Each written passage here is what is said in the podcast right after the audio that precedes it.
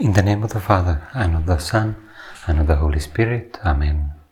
My Lord and my God, I firmly believe that you are here, that you see me, that you hear me. I adore you with profound reverence. I ask you for pardon of my sins, and for grace to make this time of prayer fruitful.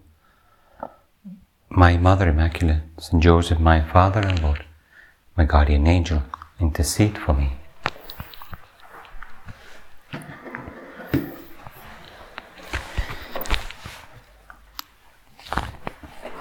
It's almost the last week of the liturgical year.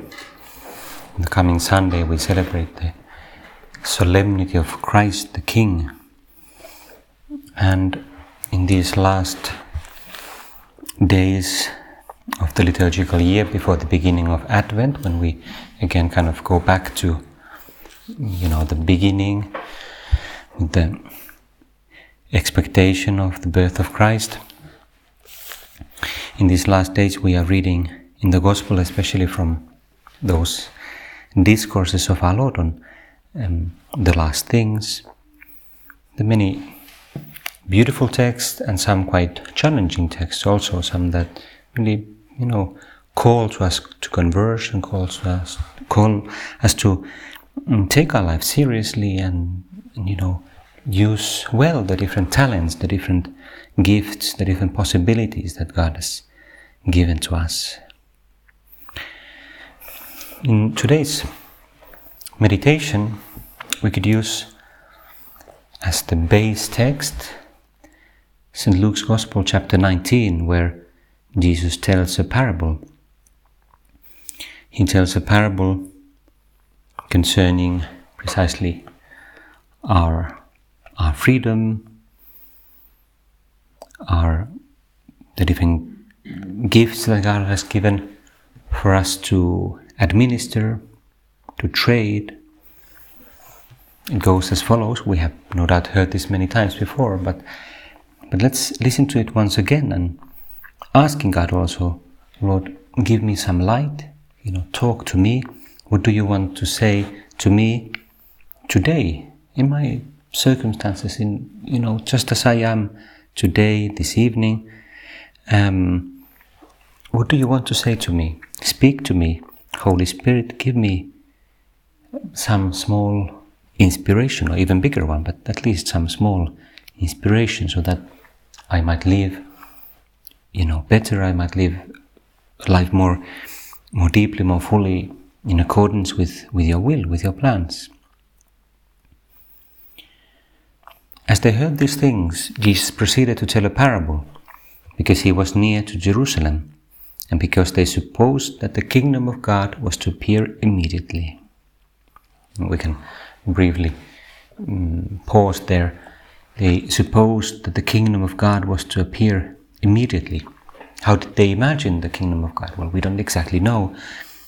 We can more or less infer that they supposed that Jesus was going to appear as the powerful Messiah, powerful Christ, who shows and really brings about that earthly kingdom so much expected by the Jews.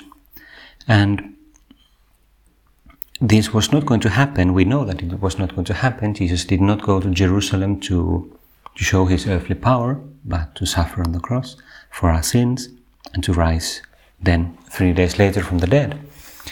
In his discourse with Pontius Pilate, Jesus says that I am a king, but my kingdom is not of this world.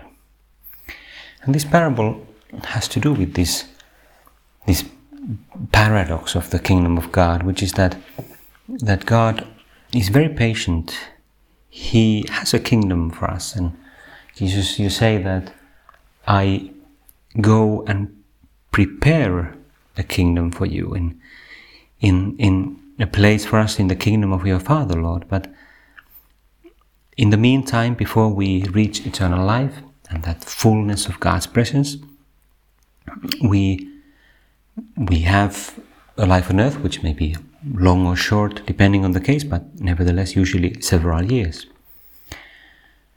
He said, therefore, A nobleman went into a far country to receive kingly power and then return. Calling 10 of his servants, he gave them 10 pounds and said to them, "Trade with these till I come."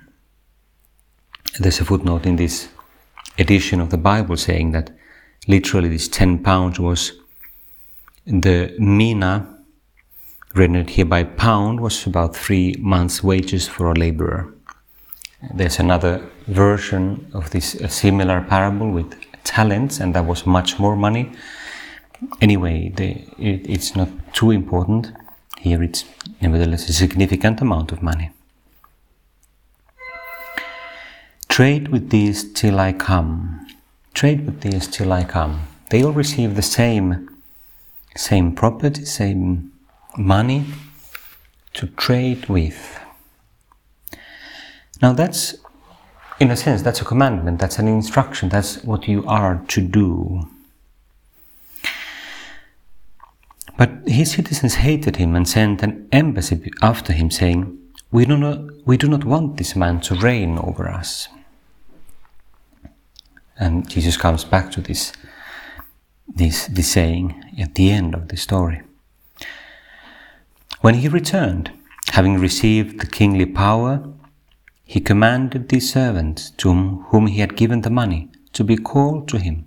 He might know what they had gained by trading. The first came before him, saying, "Lord, your pound has made 10 pounds more." And he said to him, "Well done, good servant.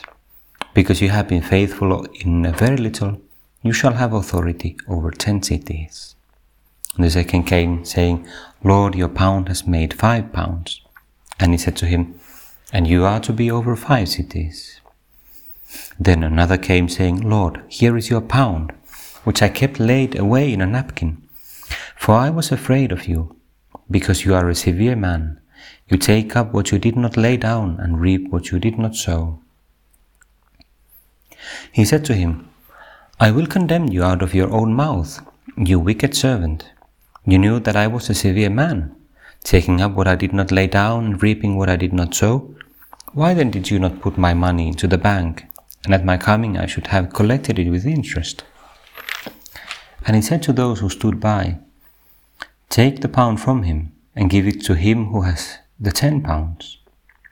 And they said to him, "Lord, he has 10 pounds. I tell you, that to everyone who has will more be given, but from him who has not, even what he has will be taken away. But as for these enemies of mine, who did not want me to reign over them, bring them here and slay them before me." If I may briefly, in my own prayer conversation with our Lord, if my voice some thoughts that come to my mind, Lord, I must say I'm always a bit troubled by the ending in particular. You normally, Jesus, in your words and in your actions, you reveal ordinarily that face of God, which is so merciful and so tender, so understanding. But here it seems quite severe. It's like, well, it's not just okay if they don't want me as the Lord. Well, let them do something else, but bring them here and slay them before me. It was like, wow. But at least the thought that comes to my mind when I hear this is, I'm thinking about our Lord Jesus walking towards Jerusalem. He knows, in his divinity, he knows already what's going to happen. He knows also through the prophecies that the Christ would suffer and die and then rise, of course, but after being condemned, being rejected by many members of the people of Israel. He has seen also that terrible, mounting opposition to his preaching by many leaders of the people. And of course, in his divinity, the Lord has experienced the, incredible opposition around the world through all of human history to his grace. Opposition to his grace. It's not just opposition to some some rules or some commandments, but over against that he would reign, that he could reign. Lord, you could reign over us. We do not want you to reign. We do not want you as our King, as our Lord. And it's a bit like, well, in that moment of walking up to Jerusalem, being faced with that, thinking about, praying about the things to come, and being aware of that, the terrible opposition of men. It's a bit like, yeah, well, bring them here and slay them before me. Like, they will have their end. And I think, even though it's quite a hard saying, I think it's very useful for our prayer, very useful for our reflection. We are now in more or less the middle of the month of November. The month of November is always an invitation for us to, pray about our own mortality and to pray for the deceased, pray for especially the souls in purgatory, with our prayer to help them to reach the full happiness of heaven as quickly as possible. It's good that we offer prayers, and if we go to Mass, we can offer the intention of the Mass for the souls in purgatory, and we can offer our communion for them also. It's a beautiful, beautiful act of piety. But thinking about our own mortality, it's also, an opportunity to think about our own mortality, not just in the abstract, but mine too, Lord, my own life. Like the letter to the Hebrews says, it is appointed to men to die once, and then comes the judgment. It is appointed to men to die once, and then comes the judgment. It's as if, well, it's not that we should be afraid of God, but in a sense, yes, in the sense that our life is a great gift. It's truly a treasure. Jesus compares it to money. It's truly a treasure and an opportunity. And as a consequence, it's something that we should take seriously, not with kind of wrong seriousness, without any sense of humor. But it's good that we have a sense of humor with, a healthy lightness or childlike spirit and being children of God, but with a sense of seriousness in the sense that our life is real. Our life is real. I don't know if that, it sounds a bit funny to say it like that, but we live in a time in which we spend a lot of our time in, entertainment. Maybe games, it may be, movies, and all of that is great, and it's wonderful, and it's good that we like, and reading books. But there's a difference between a nice story and my real life, My life is not fiction. It's real, and it's not something we can, just try out, and then if we end up playing a bit badly, then we just press start again and have another go, It's not like that. It's a real life.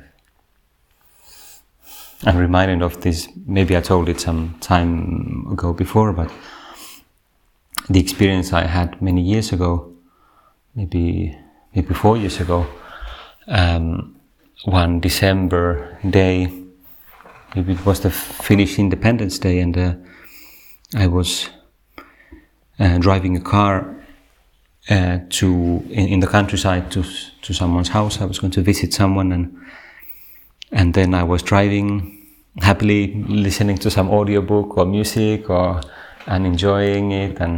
But it was already winter. There was ice and snow, and there was this one road that I wasn't familiar with because it was kind of a smaller road in the countryside, and in principle it was 80 kilometers per hour speed limit, and I was like, yeah, well, we're going, and then suddenly there's quite a strong turn. There was a warning sign But I didn't really pay much attention. It was dark and, you know, my mind was somewhere else. And question of seconds, I realized, whoops, that the back of the car was in the front. And in a question of 2 or 3 seconds, I was out of the road. Now, it happened so quickly that I almost didn't have time to be afraid. And I was very lucky because nothing happened to me. So really nothing happened. It somehow it just went around and kind of fell. It wasn't a ditch really. It's just a small thing on the side, and there was some field, and it just bumped there, boom, and poof, and then the airbag went off, and soon I realized, well, the car is clearly broken, and afterwards I managed to get someone to help and to call this kind of, truck to get it out, and anyway, it was a whole adventure. It took several hours in the end, and the car was, it wasn't worth. It was an old car, not worth even fixing anymore. But I was okay. But it was still clear, sitting there at the bottom of the, the roadside, I'm here. It's not like playing a computer game. It's not like you can, oh, I was having this fun ride, and I went out, and now you can just press start again. You can't press start again. In some sense, yes, because I didn't die, so I could continue and learning, and it was a good lesson for me. A typical young man who doesn't have much experience of driving and doesn't understand the limits of his inexperience. But it was a good wake-up call. Like this sort of event sometimes really help us to wake up, help us to realize that our life is real, our freedom is real, our choices are real. They have real consequences, and perhaps we can today like ask God for that grace to be really aware of the greatness of our life. Everything that we do, whether big or small, has real value.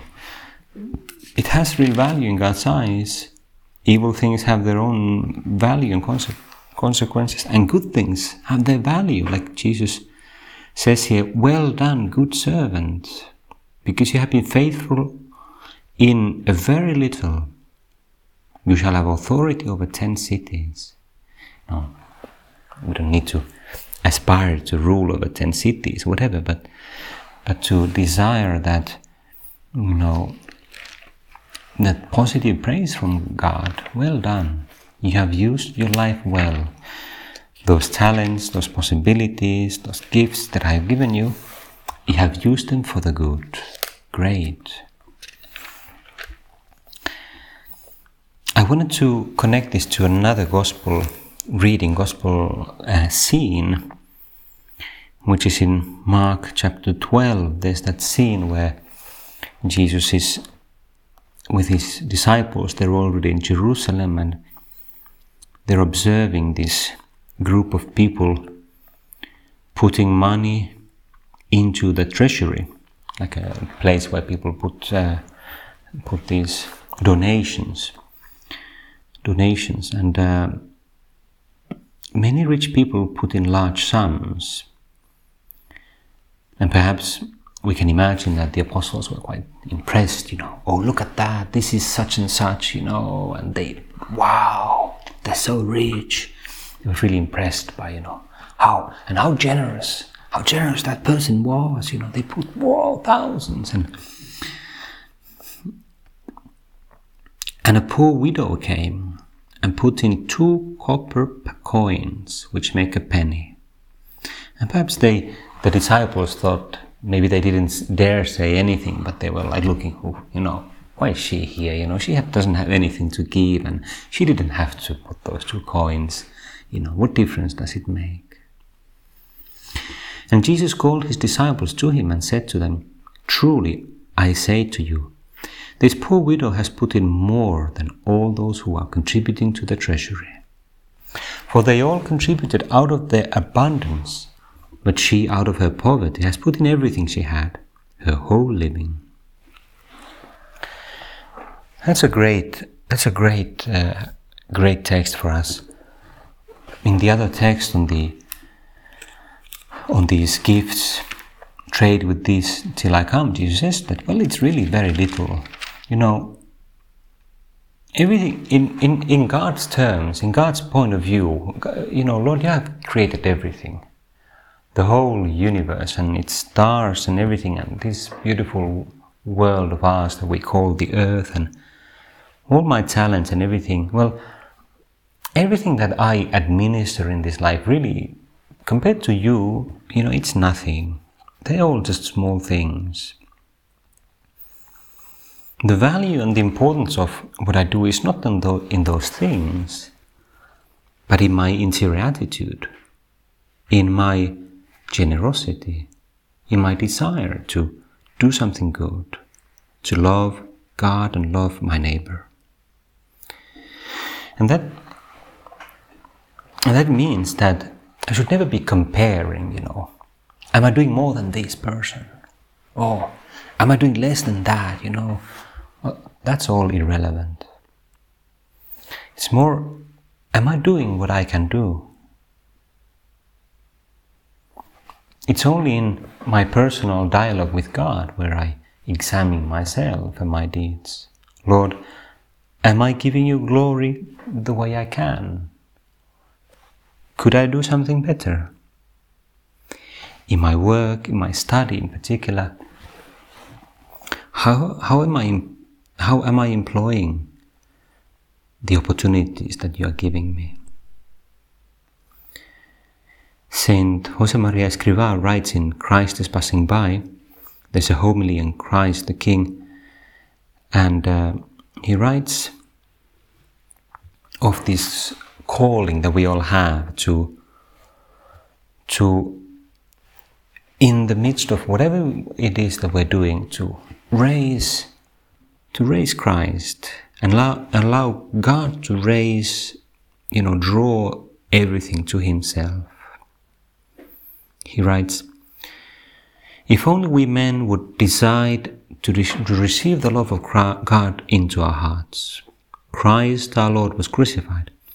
From the height of the cross he redeemed the world, thereby restoring peace between God and men.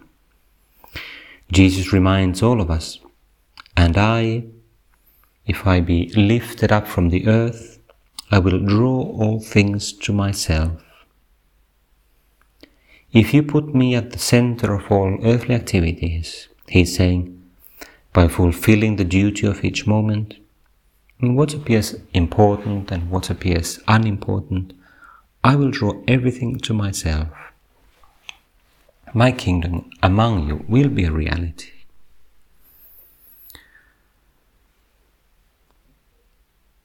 Christ our Lord still wants to save men and the whole of creation, this world of ours which is good, for so it came from God's hands.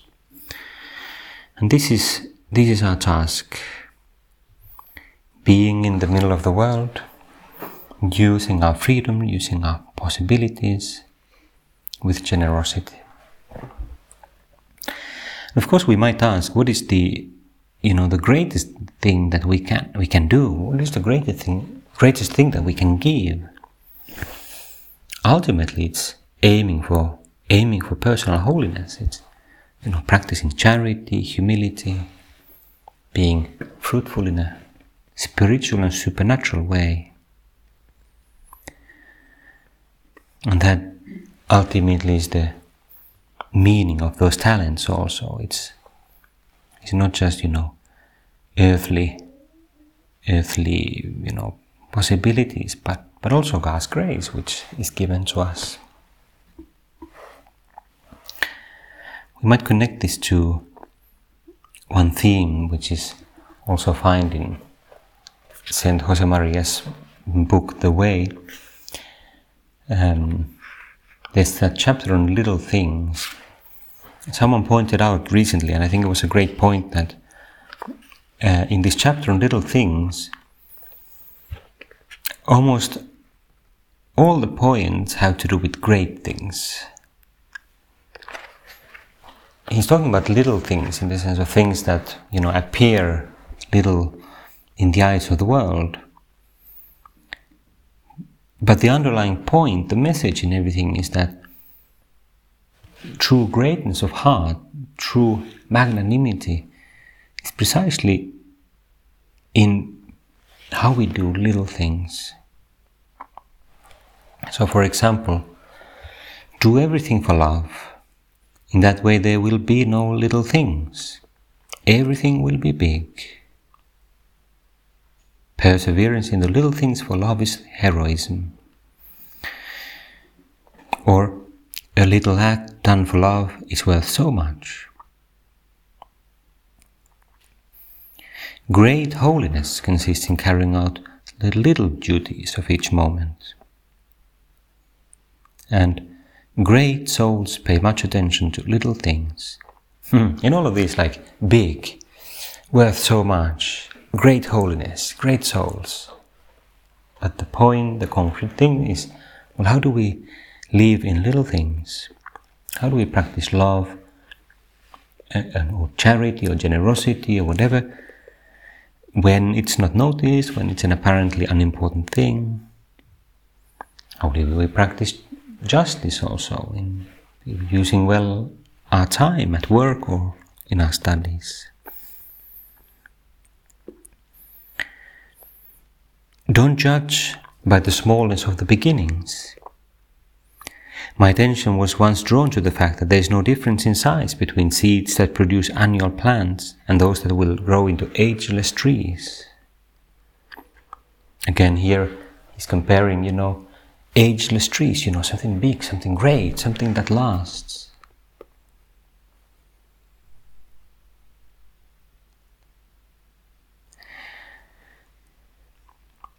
Maybe this is something, Lord, that I can also now renew my heart, renew my prayer, my intentions, as this liturgical year is coming to a close. Also, this meditation is coming to a close. We need to finish. Something that I might also make a small resolution about. You know, yes, I want to use my life well. I want to correspond to, you know, the talents, the graces you have given to me. But how to do it? Where do I find the concrete ways? How do I make it operative? Especially, I should look at little things. Like those things that maybe I'm neglecting.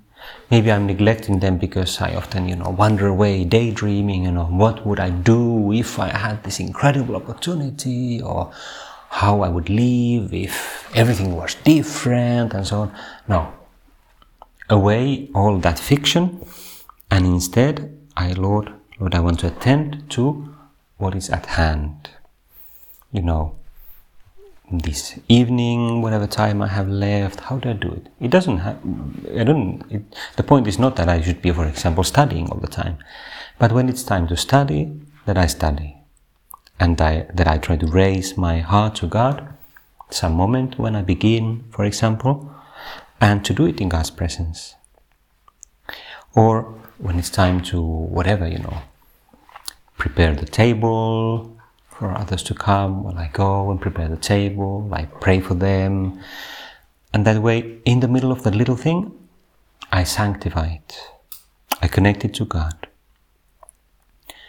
When I have the opportunity to attend Mass, well, there I am, I'm not doing anything very special, the priest is, you know, in terms of external activity, the priest is probably doing the main job, but I unite myself to whatever he's saying, those prayers of the church. I try to listen to those readings of the Mass, to, you know, allow the Holy Spirit to talk to me. I ask him, what do you want to say to me today? And I offer my life, offer myself, offer that day's work in the offertory, in the Mass. So many little things that we can think and imagine where the value of our life is really measured. Let's also turn just to finish, turn to our Blessed Lady, the Mother of God. Help us to live our life with a great sense of, the not a seriousness, not in kind of bad seriousness, but with great sense of the value of everything that we do, because it's real.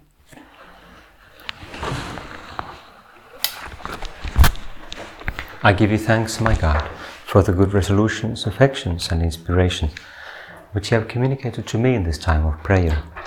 I ask you for help to put them into effect. My Mother Immaculate, Saint Joseph, my Father and Lord, my guardian angel, intercede for me.